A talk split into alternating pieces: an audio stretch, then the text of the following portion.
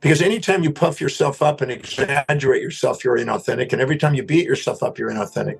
It's only when you get to love yourself and love the people around you with an equitable mind that you actually maximize your greatest potential.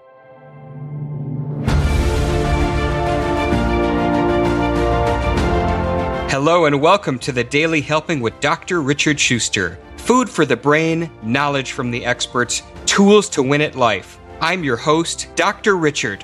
Whoever you are, wherever you're from, and whatever you do, this is the show that is going to help you become the best version of yourself. Each episode, you will hear from some of the most amazing, talented, and successful people on the planet who followed their passions and strive to help others. Join our movement to get a million people each day to commit acts of kindness for others. Together, we're going to make the world a better place. Are you ready? Because it's time for your daily helping. Thanks for tuning into this episode of the Daily Helping Podcast. I'm your host, Dr. Richard, and I am so excited to welcome back to the show Dr. John Demartini. If you missed our first conversation, go back and listen to episode 211. He's an amazing human being. He's a world leading behavior specialist, researcher, best selling author, educator, and founder of the Demartini Method, a revolutionary tool in modern psychology, a prolific writer. He's authored 40 books that have been translated into 39 different languages, and he's presented his insights to some of the world's most influential people with some of the world's most influential people, including Sir Richard Branson and Deepak Chopra. Dr. Demartini's cutting edge methods are the culmination of almost five decades of research across disciplines, including physics, philosophy, theology, metaphysics, psychology, astronomy, mathematics, neurology, and physiology. He synthesized these things and incorporated them into his work on human values. Dr. John, welcome back to the Daily Helping. It is so great to have you here with us today. Well, thank you. I was looking forward to it. So that's fantastic. I had a great time last time. Yeah, I did as well. And, you know, there's just some people that are just such a wealth of knowledge, and and you wish the interview could just go on forever and ever and ever because you shared so much wisdom with us on the last call.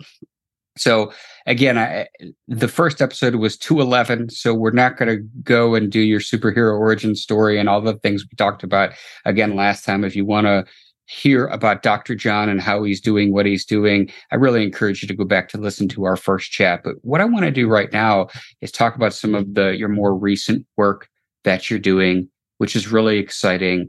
I know you recently released a book called The Seven Seeker Treasures, a transformational blueprint for a well-lived life.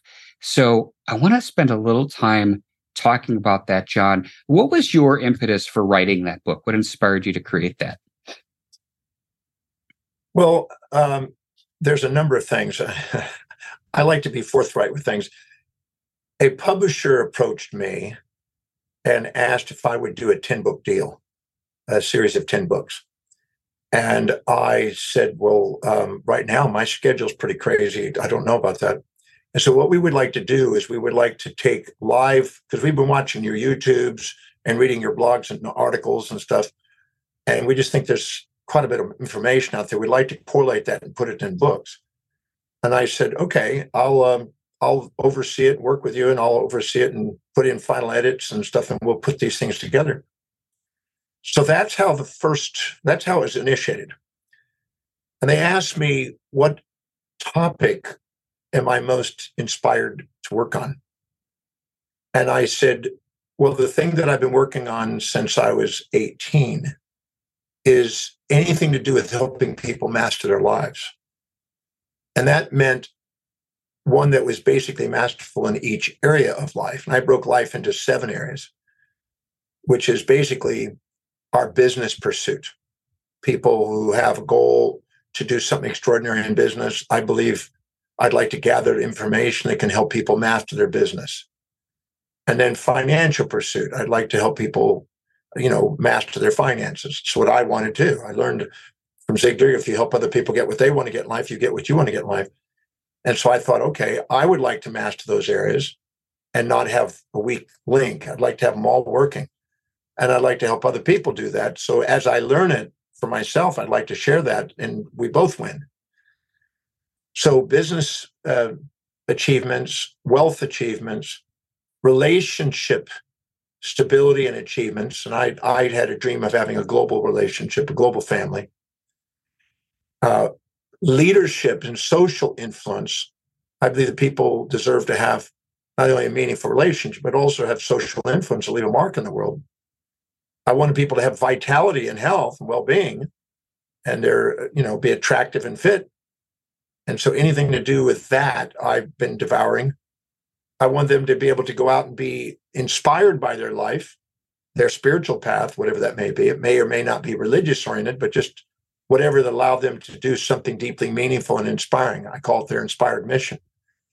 And then I want I believe that people want to be able to wake up their genius and use their creative knowledge to be able to give a contribution to other people. So spiritual quest, mental quest, financial quest, business quest, family quest, social quest, and physical health and well-being quest. Those are the seven areas. And so this seven seeker treasures was kind of like the highlights of the most important information that I've been able to gather over the last 50 years that can assist people in mastering those areas and empowering those areas. Because any area of your life you don't empower people will overpower you. And nobody's getting up in the morning and dedicating their life to your fulfillment. And if you don't, then nobody is. And so don't expect a highly fulfilled life because you're not even designing it. So that's what the book is about. That was the topic. They asked me what was important to me. I said, well, that. And I said, well, then let's start with that. And it's not a giant book. I want it to be like distilled down to, you know, something that people could read without being overwhelmed. So that's what the purpose of the book is. It, it's an inspiring, um, fast-moving book that's many people don't put down. They just keep going, um, giving them insights on how to u- use practical tools to help empower those areas. What I like about this, in a lot of these topics, you know, when people talk about the pursuit of personal development, John, they, you know, these many of these things come up. Financial success, you said wealth, the pursuit of business, relationships, your social, your health. Waking up their genius and living inspired lives are two that most people don't talk about. And so I think this is really, really exciting. I'm curious as we have these these seven these seven seeker treasures. Is there an order to them? Can we do them in any order? How does that work? I divided them up into uh, traditionally three and three. You know, today we're very androgynous, and men and women are are empowering all of them.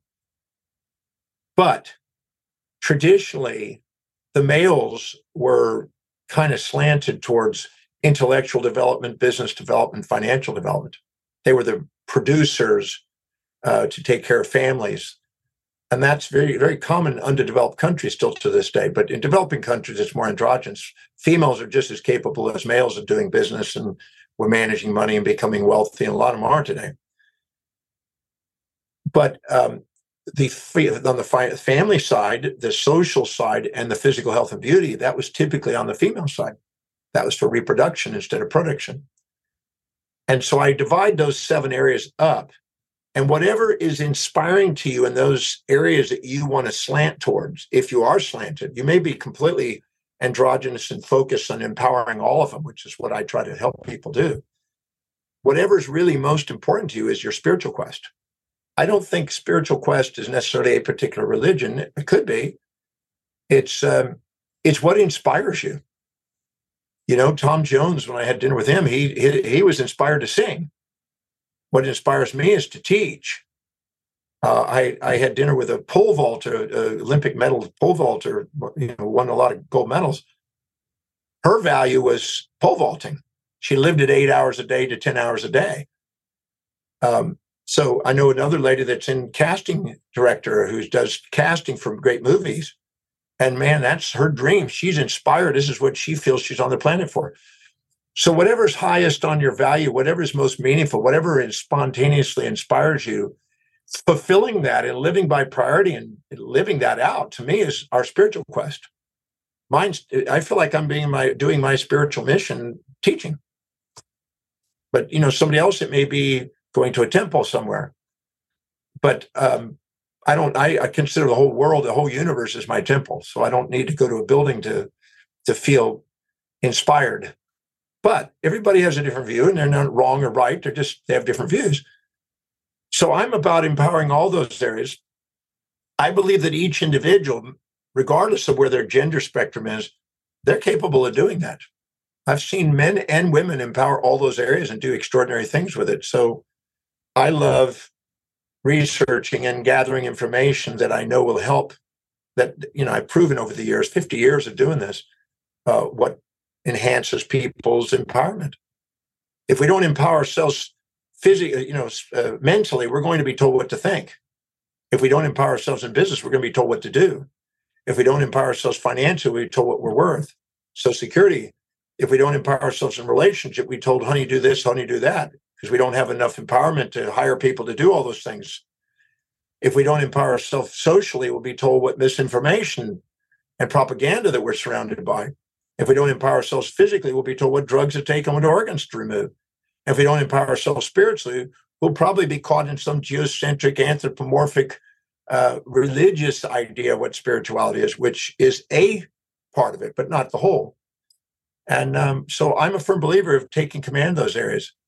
And so I, I'd be glad to go over some highlights of what some of those things are and give some people a taste of what I'm talking about. I'd absolutely love you to and, and pick any one of the seven that, that's called that you're called to talk about right now and, and let's go deeper. Well, I'll start with mental. Uh, and we'll start with young kids. I've seen hundreds of kids labeled. I'm sure you have too. You know, attention deficit, defiant disorder. I mean, you know, they get all kind of labels. And I found that if you ask that child or ask the parent, go to a moment where the child is focused, inspired, and amazingly capable of learning. And it may be video games, they say, it may be social soccer, it may be social interactions on the internet, it may be computer game, you know, computer software or something. But everybody has an area where they love learning. I'm, I'm convinced that there's no such thing as a child that doesn't want to learn. It's just the child doesn't want to learn what they're told to learn. They want to learn what they love learning. I wanted to learn surfing when I was a kid. Nobody was testing me on surfing, even though I went on to do surfing magazines and surfing movies and surfing, you know, I got into books, surf books, and everything else because I was pretty good at it. But nobody was testing that. So where they were testing, I was uninspired. But over there, I was inspired, working 12 hours a day to do that. So, first thing to do is identify what the child's spontaneous learning focus is. And I've not met a child that doesn't have it. But I watched tons of kids being labeled out of in my opinion, uh, disrespect for the kid because they're projecting about what they should be doing and what they ought to be learning, and what they're supposed to be learning, instead of finding out where they excel and where their genius is. And uh, the second we identify what that is, we can then link other classes to it. We can link it because nobody kid no kid goes to school for the sake of just going to school. They go to learn and if they don't feel that they're learning what's meaningful to them they're disengaged in school and they just get by. But the second they find a class that's helping them do what they really love to do they'll be fully engaged.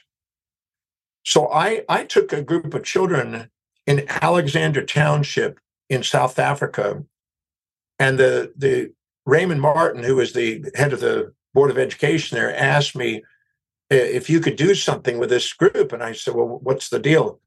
Well, 27 out of 100 kids are passing matric, which is high school. 27%. This is in the lowest socioeconomic. These are where people are making 300 to $1,000 a year income.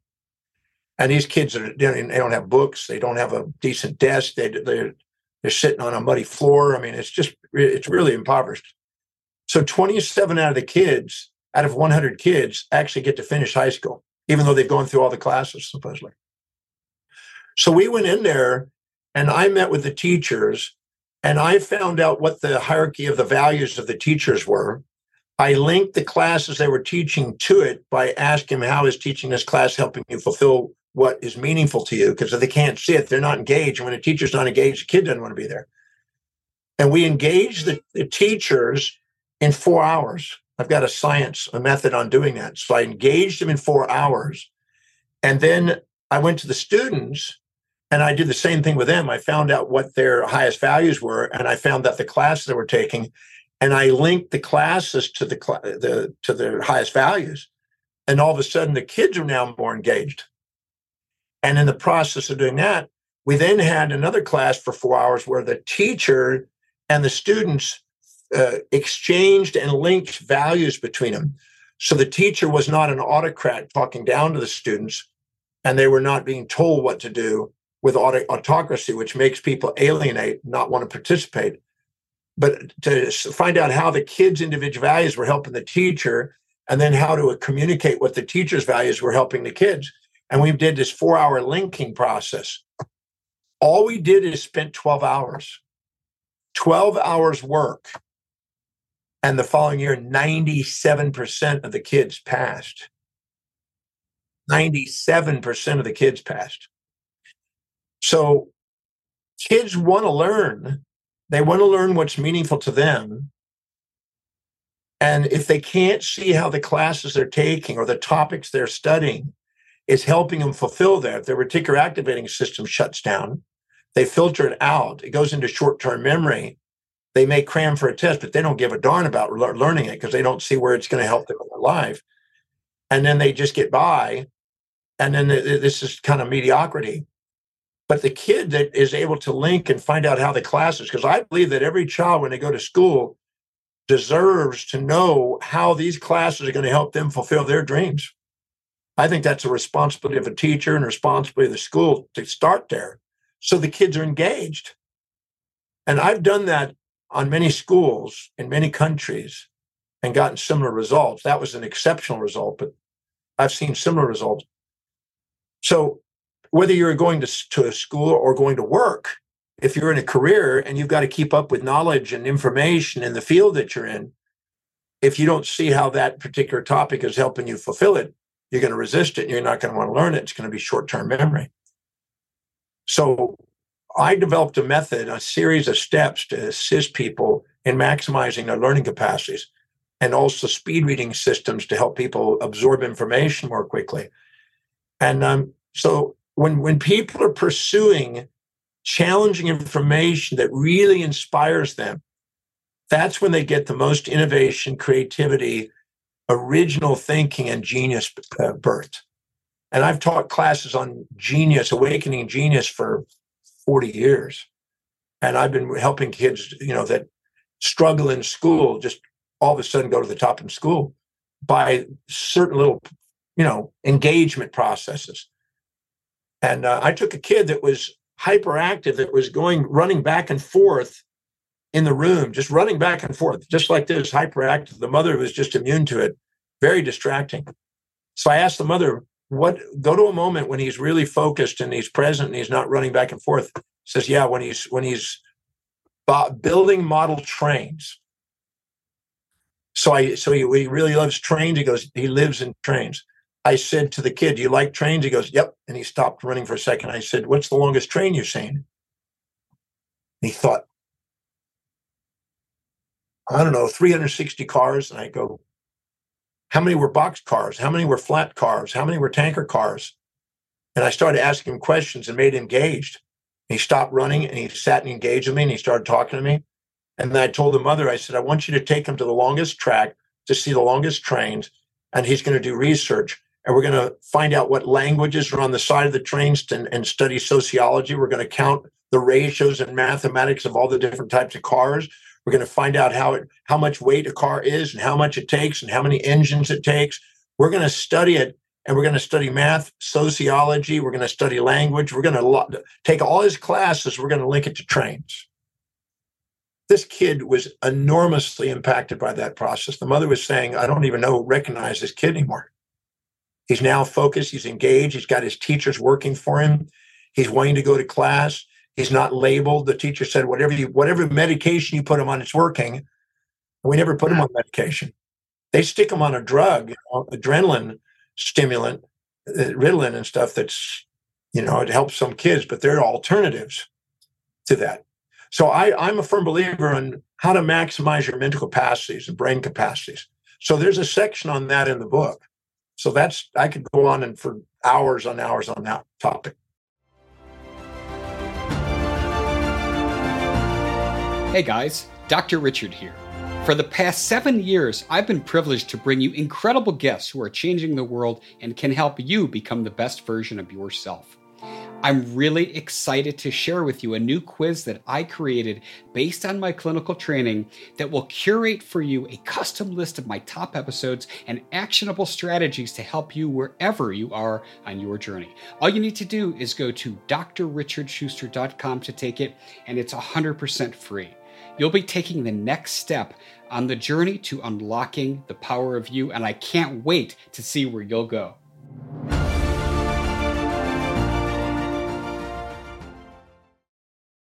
I love that. I, I want to ask a question about, you know, I know this is one of the things you talk about in the book. Um, one of the things you talk about in the book is awakening to your own immortality, which that really caught my eye. Could you talk to us about that? Yeah, what we found is that in our brain, we have kind of like layers of the brain. And the most advanced layer is the executive center, the medial prefrontal cortex. Mm-hmm. This is the seat of the self, according to Scientific American in October. And um, then we also have a subcortical area of the brain, the amygdala, which is sort of the fight or flight, rest and digest, uh, survival area of the brain.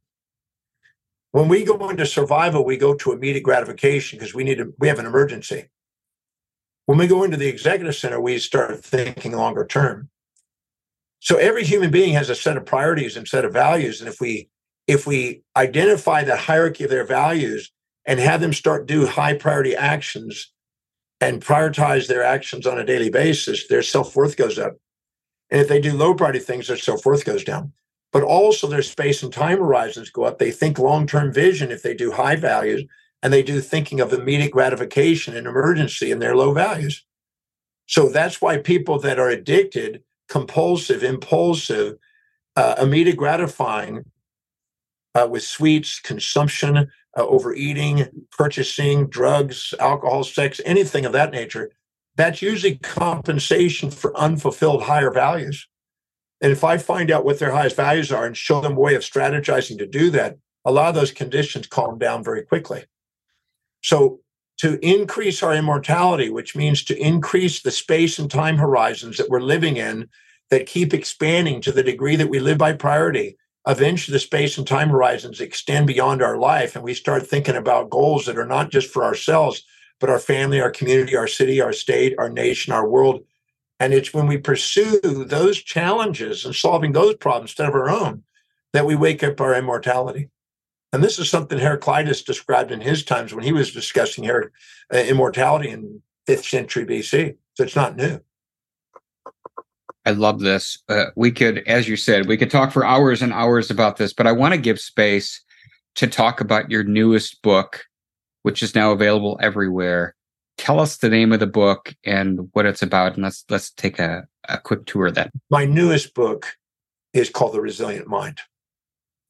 And this is how to deal with anxiety, and depression, uncertainty, distractions, how to stay focused and be inspired by your life, and how to take no matter what happens in your life and be resilient to it and learn how to see whatever's happening in your life, how it's on the way towards something meaningful. Extracting meaning out of your existential existence so you can focus on the essence of what you're really committed to. And um, it's practical book, so it's filled with a lot of practical information on how to have a resilient mind, how to take no matter what happens in your life and use it to your advantage. Because we go around, we like, we have false attribution biases that we tend to impose on people, and we blame people or give credit to people and dissociate from our role of what we're perceiving. And this is how we dissociate from accountability and responsibility to live an extraordinary life. And so I'm addressing false attribution bias, where you blame things on the outside or give credit. You know, as Epictetus, the Greek philosopher, said, people when they start first start their journey, they blame others. When they go further on their journey, they blame themselves. When they finally reach the pinnacle of the journey, they realize there's nothing to blame. Everything was in order and they just didn't see it. Now they can see the order of it. So I'm I'm showing people how to not get caught in hero and villain mentality and and and blaming yourself or others or giving credit to yourself or others. And because anytime you puff yourself up and exaggerate yourself you're inauthentic. And every time you beat yourself up you're inauthentic. It's only when you get to love yourself and love the people around you with an equitable mind that you actually maximize your greatest potential I love this so much, and, and, the science bears this out. And one of the things that's so interesting about how the internet has transformed personality is once people started having the ability to create this space about themselves online, and and even before social media, we had these websites, personal websites, when those tools became available. You know, we started seeing this phenomenon known as the trophy case presentation, where people were presenting themselves online, puffing you up, puffing themselves up, if you will. But then it got darker because as social media came along, our cognitive biases were being reinforced and we could eliminate the voices who weren't in agreement with us. And now our society is so polarized. So that you're going after false attribution bias is fantastic. I, I'm I, I think I'm the most excited about this because our, our society is ripping itself apart unnecessarily because we're all people. So could you take uh, take us a little bit deeper into how one goes about unwinding that false attribution bias that's so prevalent today? Well, it's very important because if you put people on pedestals or pits and don't put them in your heart, you're going to minimize yourself or exaggerate yourself and lose your identity. And what's interesting is we actually believe the BS we see on the on the Facebook or the, you know, we actually believe that that's what they look like, or that's what they act like, or whatever. They're they're because they're, they're see the amygdala, the survival system, has two fantasies. It has the fantasy of pride and the fantasy of fantasy. It wants a fantasy and it wants proud. So it because of those two addictions, it tends to put only its positive nature out there and tries to avoid anything that might bring shame and anything might might you know make people think less of you. So this addiction to praise and addiction to fantasy and addiction to pride skews reality about who people are. You get to know them.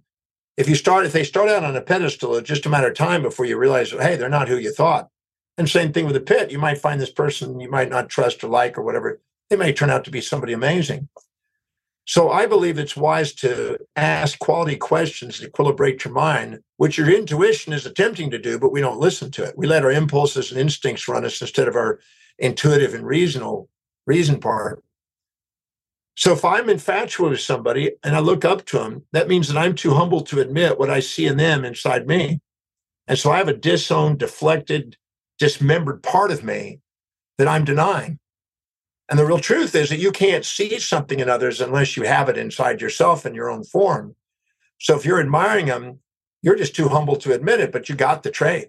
And the same thing on the despised. If you despise somebody or look down on somebody, you're too proud to admit what you see in them is inside you. You're pointing your finger at them. You should. And when you're looking up to them, I should. And you're trying to live in their values if you look up to them. You're trying to get them to live in your values if you're trying to look down on them both of which are futile. You can't live in other people's values long term, and they can't live in your values. So it's a whole futile attempt and giving false attribution and making a saint out of one individual or a sinner out of the other or a hero or a villain or somebody to infatuate or resent are delusions. Because the, the truth is, every human being's got two sides. I mean, look at all the heroes that have revealed their other side in the last decade. A lot of heroes have come down. You know, the Uh, Lance Armstrong, Oscar Pistorius, Bill Cosby. The, everybody's got two sides. If somebody comes up to me and they want to praise me, I said, you might want to talk to my girlfriend and let her tell you all of my de, you know, defects, because if you or my downsides, because if not, you'll actually think that I am something you're not, and you'll put me on a pedestal and minimize you, and that defeats the objective of me as a teacher helping you. I'm not worth putting on pedestals or pits. I'm worth putting in your heart, but I'm not worth putting on pedestal pitch. I'm not a nice guy. I'm not a mean guy. I'm a human being with the capacity to be nice if you support my values and mean if you don't. but and I play both sides at times. And you might see me under the nice side, but you may not see me on the other. So you'll have a false ideal instead of a full consciousness of who I am. So I believe that we have the accountability. And I don't think we can't blame the social media because if you buy into the social media, then you're, you're you know, that's your own foolishness. Yeah, I don't I don't pay attention to that. I don't I don't I put stuff out on it, but I don't run my life by that. So you have to be accountable for your own reality and, and prioritize your life. You got enough time to be watching some of that, and you don't have you don't have time. You're not taking the time to go after what's really important to you, unless that's your career. I'd rather ask what is the highest priority action I can be taking right now in my life to help me fulfill my mission to serve the greatest number of people in the most efficient, effective way with the resources I perceive I have today? I'd much rather ask that question. That's a very powerful question if you put that in, in your daily agenda every day and put that on your checklist. It's so powerful. It's so powerful. And, and hopefully, as people read this book, they start putting it at the top of their daily agenda because it, it sets the table for a beautiful day filled with authenticity and purpose. Uh, John, my goodness, our, our time has flown by so rapidly.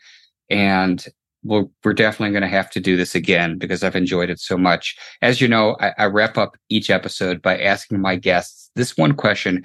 What is your biggest helping today, John? That one most important piece of information you'd like somebody to walk away with after hearing our conversation?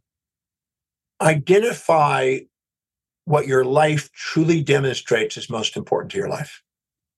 And, and if you hear whispering, I should do this, I ought to do this, I need to do this, I must do this, I got to do this, I ought to do this, just know that's not you. That's an outer authority whispering as a superego in your consciousness and infiltrating your mind and clouding the clarity of what you feel is important. If it brings a tear of gratitude to your eyes, you feel inspired by it, it awakens a vision inside you. You would absolutely love doing it. You feel grateful for the opportunity to do it. You're enthusiastically, enthusiastically wanting to work on it. You're certain about it and you're present with it. That's a sign that's authenticity. I call those the six transcendentals.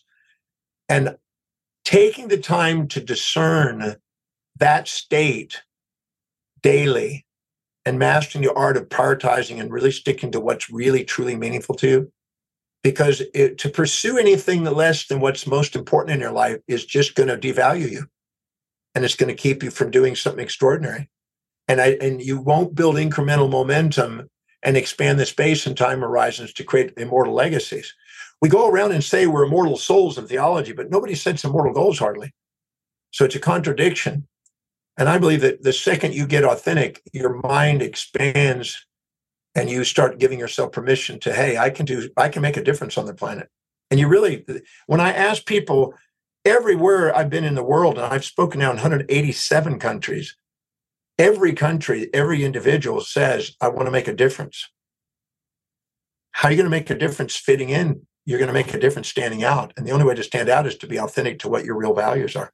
So find out what's really important and what your life is really demonstrating and prioritize your daily life towards that and give yourself permission to to move into the most important things and just know you can't live an inspired life unless you delegate lower priority things if you're coming up with excuses why you can't you're going to be trapping yourself and be burning yourself out or boring yourself with uninspiring things.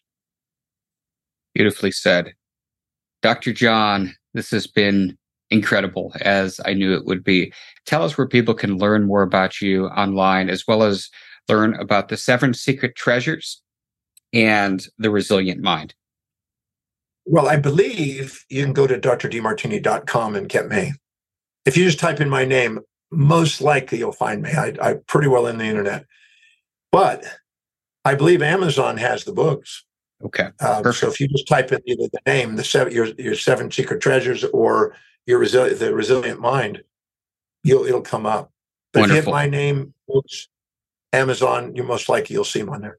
And and for those of you uh, on the treadmill or in the car, we got you covered. We'll have links to everything Dr. Demartini, including his newest two books, in the show notes at thedailyhelping.com.